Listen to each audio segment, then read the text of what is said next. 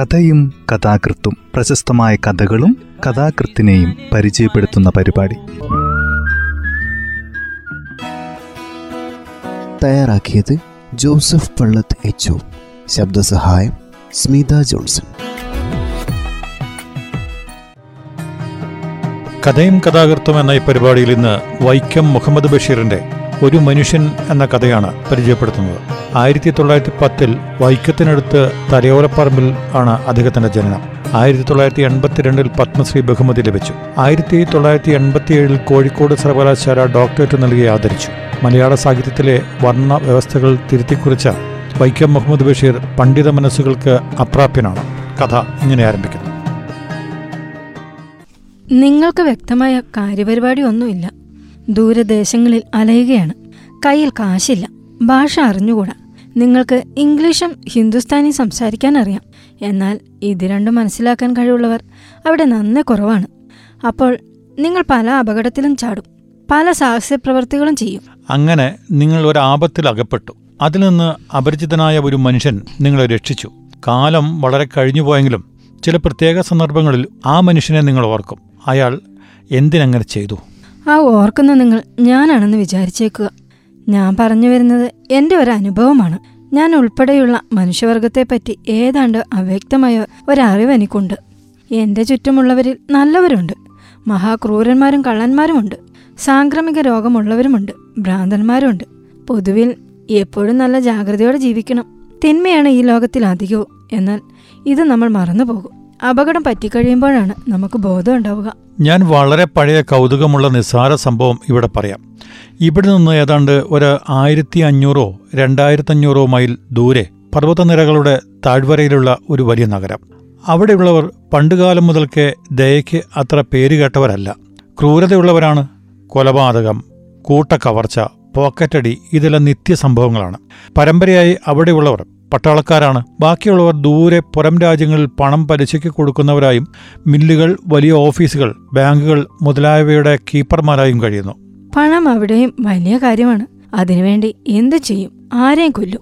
ഞാൻ അവിടെ ഒരു വൃത്തികെട്ട തെരുവിൽ വളരെ വൃത്തികെട്ടതും വളരെ ചെറിയതുമായ ഒരു മുറിയിൽ താമസിക്കുകയാണ്. ഉദ്യോഗമുണ്ട്. രാത്രി ഒമ്പതര മണി മുതൽ പതിനൊന്ന് മണിവരെ കുറെ വിദേശികളായ തൊഴിലാളികളെ ഇംഗ്ലീഷ് പഠിപ്പിക്കുക.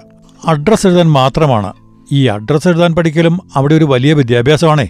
പോസ്റ്റ് ഓഫീസുകളിൽ ഈ അഡ്രസ് എഴുത്തുകാരെ കാണാം. അവർക്ക് ഒരഡ്രസ്സിന് കാൽ രൂപ മുതൽ അര രൂപ വരെയാണ് ഫീസ് അതിൽ നിന്നും രക്ഷ നേടാനും വേണ്ടി വന്നാൽ വല്ലതും ചുളിവിൽ സമ്പാദിക്കാനുമാണ് ഈ അഡ്രസ് വിദ്യാഭ്യാസം. ആ കാലത്ത് ഞാൻ പകൽ നാലു മണിക്ക് ഉണരും. ഇത് വേറെ ചിലത് ലാഭിക്കാനുണ്ട്. കാലത്തെ ചായ ഉച്ചയ്ക്ക് ഊണ്. അങ്ങനെ പതിവ് പോലെ ഞാൻ നാലു മണിക്ക് ഉണർന്നു. ദിനകൃത്യങ്ങളെല്ലാം ചെയ്ത് ഊണും ചായയും കഴിക്കാൻ വേണ്ടി പുറത്തേക്കിറങ്ങി. ഇറക്കം ഫുൾ സൂട്ടിലാണെന്ന് വിചാരിക്കണം. എന്റെ കോട്ട് പോക്കറ്റിൽ ഒരു പേഴ്സുണ്ട് അതിൽ പതിനാല് രൂപയുണ്ട്. അതാണ് എന്റെ ജീവിതത്തിലെ ആകെ സ്വത്ത്. ഞാൻ ജനക്കൂട്ടത്തിനിടയിലൂടെ തിക്കി തിരക്കി ഒരു ഹോട്ടലിൽ കയറി. ഊൺ എന്ന് പറഞ്ഞാൽ വയറ് നിറയെ ഇറച്ചിയും ചപ്പാത്തിയും തിന്നു. ഒരു ചായയും കുടിച്ചു. ആകെ ഏതാണ്ട് മുക്കാൽ രൂപയോളമായി ബില്ല്. കാലം അതാണെന്ന് ഓർക്കണം. ഞാനത് കൊടുക്കാനായിട്ട് കോട്ട് പോക്കറ്റിൽ കൈയിട്ടു. ഞാൻ ആകെ വിയർത്തു. വയറ്റിൽ ചെന്നതെല്ലാം ദഹിച്ചുപോയി. എന്താണെന്ന് വെച്ചാൽ കോട്ട് പോക്കറ്റിൽ പേഴ്സില്ല ഞാൻ വിഷമത്തോട് പറഞ്ഞു. എന്റെ പേഴ്സ് ആരോ പോക്കറ്റ് അടിച്ചു. വളരെ ബഹളമുള്ള ഹോട്ടലാണ്. ഹോട്ടൽക്കാരൻ എല്ലാവരെയും ഞെട്ടിക്കത്തക്ക സ്വരത്തിൽ ഒന്ന് ചിരിച്ചു. എന്നിട്ട് എന്റെ കോട്ടിൽ നെഞ്ചത്തായി പിടിച്ച് എന്നെ ഒന്ന് കുലുക്കിയിട്ട് പറഞ്ഞു. ഇതിവിടെ ചെലവാക്കാൻ ഉദ്ദേശിക്കല്ലേ? പണം വെച്ചിട്ട് പോ. നിന്റെ കണ്ണ് ഞാൻ ചുരന്നെടുക്കും. അല്ലെങ്കിൽ ഞാൻ സദസ്സിലേക്ക് നോക്കി. ദയുള്ള ഒരു മുഖവും ഞാൻ കണ്ടില്ല. വിശന്ന ചെന്നായ്ക്കളെപ്പോലെയുള്ള നോട്ടം. ഞാൻ പറഞ്ഞു. എന്റെ കോട്ട് ഇവിടെ ഇരിക്കട്ടെ. ഞാൻ പോയി പണം കൊണ്ടുവരാം. ഹോട്ടൽക്കാരൻ വീണ്ടും ചിരിച്ചു. എന്നോട് കോട്ട് ഊരാൻ പറഞ്ഞു. ഞാൻ കോട്ട് ഊരി. ഷർട്ടും ഊരാൻ പറഞ്ഞു. ഞാൻ ഷർട്ട് ഊരി. ഷൂസ് രണ്ടും അഴിച്ചു വെക്കാൻ പറഞ്ഞു. ഞാൻ ഷൂസ് രണ്ടും അഴിച്ചു വെച്ചു. ഒടുവിൽ ട്രൗസർ അഴിക്കാൻ പറഞ്ഞു. അങ്ങനെ പരിപൂർണ നഗ്നാക്കി കണ്ണുകൾ ചുരന്നെടുത്ത് വെളിയിലയക്കാനാണ് തീരുമാനം. ഞാൻ പറഞ്ഞു "ആ- അടിയിലൊന്നുമില്ല. എല്ലാവരും ചിരിച്ചു. ഹോട്ടൽക്കാരൻ പറഞ്ഞു എനിക്ക് സംശയമാണ്.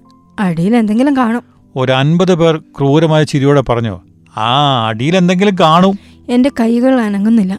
ഞാൻ ഭാവനയിൽ കണ്ടു. രണ്ടു കണ്ണുമില്ലാതെ നഗ്നനായ ഒരുവൻ ആൾബഹളത്തിനിടയിൽ തെരുവിൽ നിൽക്കുന്നു. അങ്ങനെ ജീവിതം അവസാനിക്കുകയാണ്. അവസാനിക്കട്ടെ. ഓ പോട്ടെ.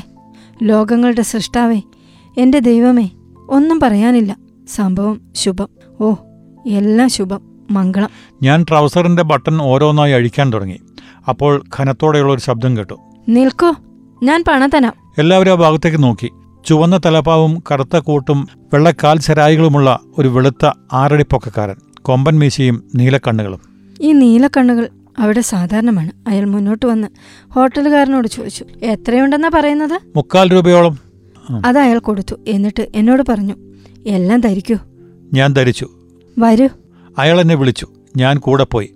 എന്റെ നന്ദി അറിയിക്കാൻ വാക്കുകളുണ്ടോ? ഞാൻ പറഞ്ഞു അങ്ങ് ചെയ്തത് വലിയൊരു കാര്യമാ. ഇത്ര ഒരു നല്ല മനുഷ്യനെ ഞാൻ കണ്ടിട്ടില്ല. പേരെന്താ? അയാൾ ചോദിച്ചു. ഞാൻ പേര് നാട് ഇതൊക്കെ പറഞ്ഞു. ഞാൻ ആ മനുഷ്യന്റെ പേര് ചോദിച്ചു. അദ്ദേഹം പറഞ്ഞു? എനിക്ക് പേരില്ല. എങ്കിൽ ദേവ് എന്നായിരിക്കും പേര്. അയാൾ ചിരിച്ചില്ല. ഞങ്ങൾ അങ്ങനെ നടന്നു. നടന്നു നടന്ന് വിജനമായ ഒരു പാലത്തിൽ ചെന്നു ചേർന്നു. അയാൾ ചുറ്റിനും നോക്കി. മറ്റാരും അടുത്തൊന്നുമില്ല. അയാൾ പറഞ്ഞു? നോക്ക്. തിരിഞ്ഞു നോക്കാതെ പോണം. എന്നെ ആരെങ്കിലും കണ്ടോ എന്ന് ചോദിച്ചാൽ കണ്ടില്ലെന്ന് പറയണം. എനിക്ക് കാര്യം മനസ്സിലായി. അയാൾ രണ്ട് മൂന്ന് പോക്കറ്റുകളിൽ നിന്ന് അഞ്ച് പേഴ്സുകൾ എടുത്തു. അഞ്ച് കൂട്ടത്തിൽ എന്റേതും. ഇതിൽ ഏതാണ് നിങ്ങളുടേത്? എന്റേത് ഞാൻ തൊട്ട് കാണിച്ചു. തുറന്നു നോക്കൂ. ഞാൻ തുറന്നു നോക്കി. പണമെല്ലാം ഭദ്രമായി അതിലുണ്ട്. ഞാനത് എന്റെ പോക്കറ്റിലിട്ടു. അയാൾ എന്നോട് പറഞ്ഞു പോ ദൈവം നിങ്ങളെ രക്ഷിക്കട്ടെ. ഞാനും പറഞ്ഞു ദൈവം നിങ്ങളെയും എന്നെയും എല്ലാവരെയും രക്ഷിക്കട്ടെ. മംഗളം. കഥ ഇവിടെ അവസാനിക്കുന്നു. വ്യാകരണത്തിന്റെ വേലിക്കെട്ടിനുള്ളിൽ ആഖ്യയും ആഖ്യാതവും കാണാൻ കൂട്ടാക്കാതെ നടന്ന ബഷീറിനെ വാക്കുകൾ കരഞ്ഞു വിളിച്ചു. ബഷീർ അവയെ എടുത്ത് താലോലിച്ചപ്പോൾ മലയാളത്തിന് പുതിയൊരു സൗന്ദര്യവും ആത്മാവിന്റെ കഥയുമുണ്ടായി തന്റേത് മാത്രമായ വാക്കുകളും പ്രയോഗങ്ങളും കൊണ്ട് മറ്റെല്ലാ എഴുത്തുകാരിൽ നിന്നും ഒറ്റപ്പെട്ടു നിൽക്കുന്ന ബഷീർ നമ്മുടെ സാഹിത്യത്തിലെ മൗലിക പ്രതിഭയായി തിളങ്ങുന്നു. അനുഭവങ്ങളുടെ പുതിയ ദിക്കുകൾ കാണിച്ചു തന്ന ബഷീർ നമ്മുടെ പഴയ ലാവണ്യ നിയമങ്ങളെ കാരുണ്യത്തോടെ ധിക്കരിച്ചു. സൗന്ദര്യത്തിന്റെ ഒരു മറുലോകം സൃഷ്ടിച്ച ബഷീറിന്റെ അനുഭവമായ കഥയാണ് ഒരു മനുഷ്യൻ.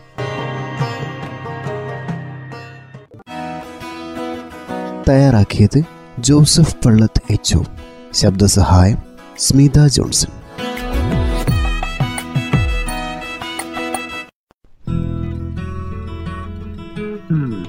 കഥയും കഥാകൃത്തും പ്രശസ്തമായ കഥകളും കഥാകൃത്തിനെയും പരിചയപ്പെടുത്തുന്ന പരിപാടി.